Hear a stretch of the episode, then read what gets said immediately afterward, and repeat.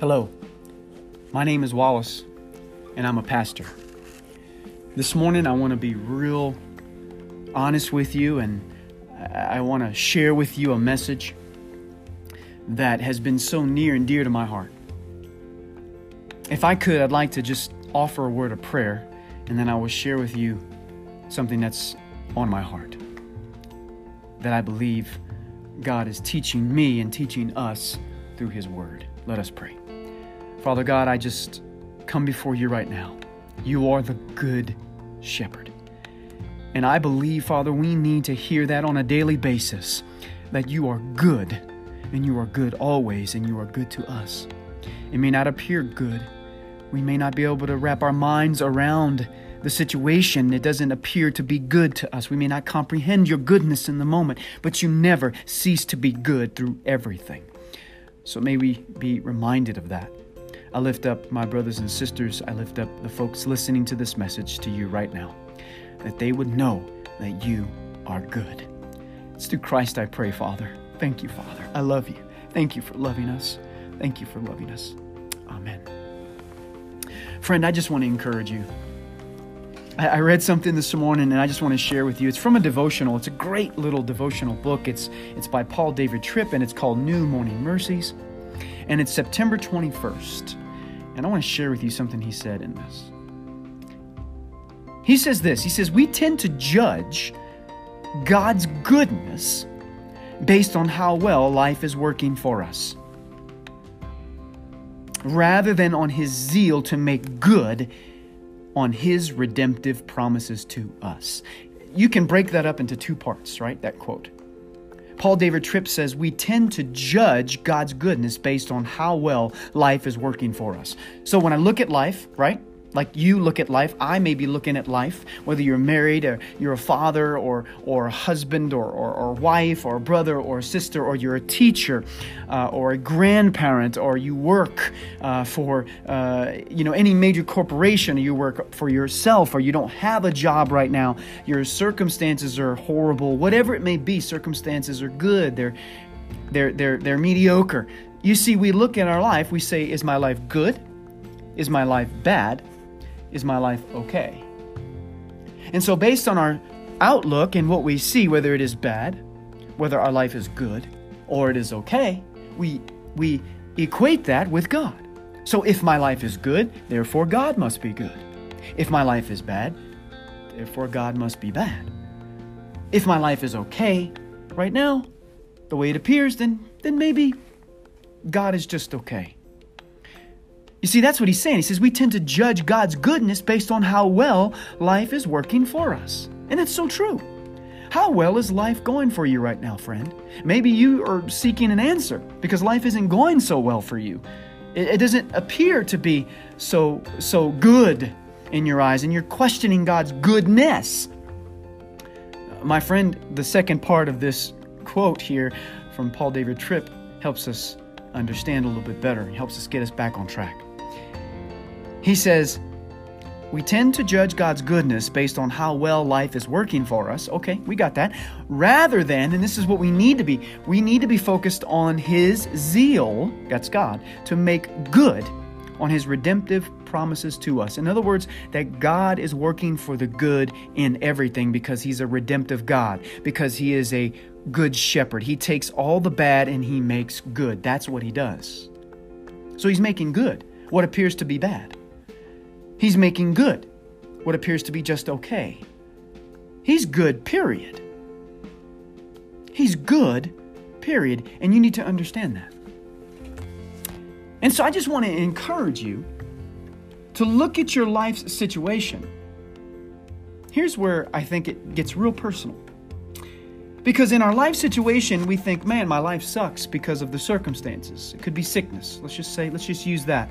I, have been hurt physically uh, I have some ailment, I have something in my life that, that feels like a thorn in the flesh that continues to hinder me. And I struggle mentally, right? I struggle intellectually. I'm struggling spiritually because of this negative thing in my life. And then uh, dangerously, we get into the waters of, of, of, of confusion, right? And chaos when it comes to our circumstances and equating that with God right? Then, then we start seeing God wrongly, not for who He truly is, because He's good. But here in Philippians chapter 2, I want to read a couple of verses. I think these will encourage you in reference to your circumstances. This book of joy that Paul writes, Paul uh, reminds them that the work God has began in their lives, Christians in Philippi, that he's going to finish.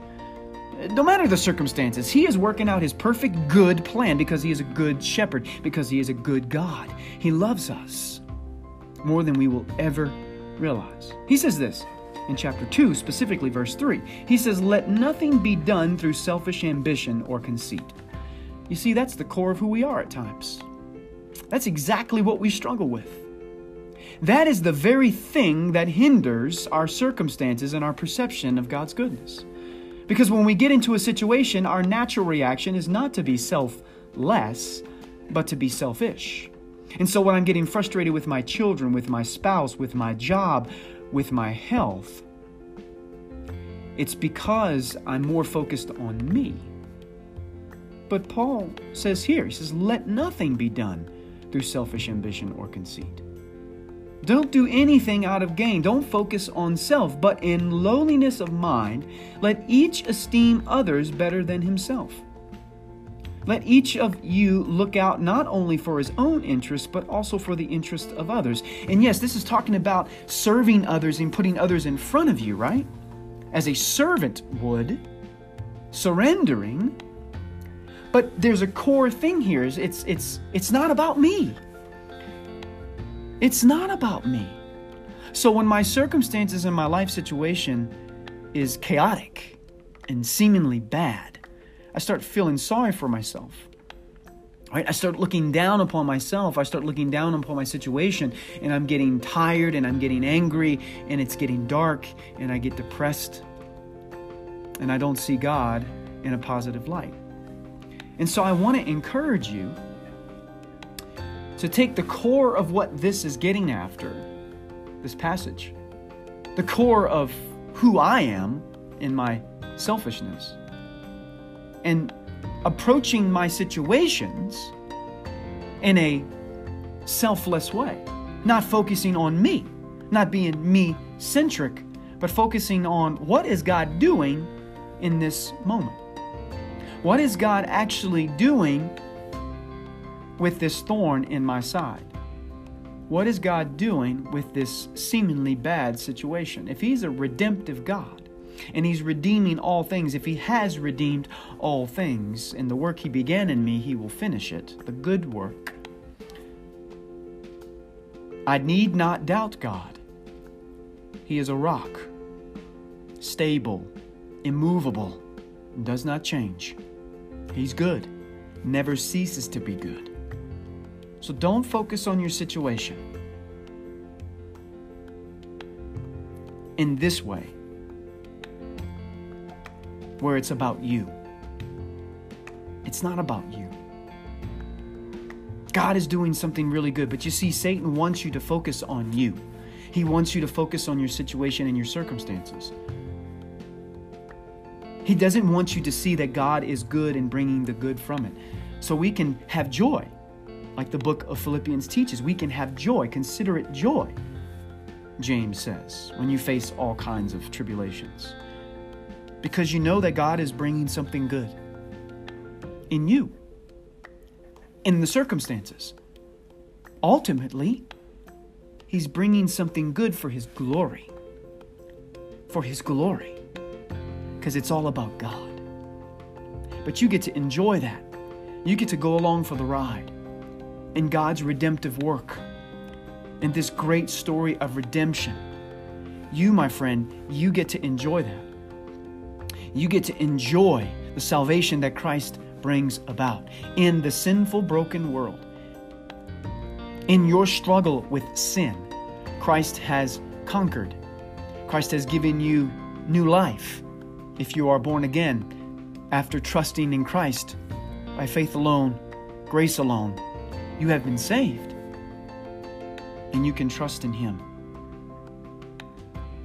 So focus on God and His goodness because He is good in all situations.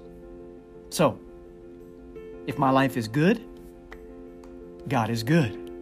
If my life is bad, God is good. If my life is okay, God is good. And He's bringing everything into His good plan and purpose. Remember that. Be encouraged. God is good. Amen.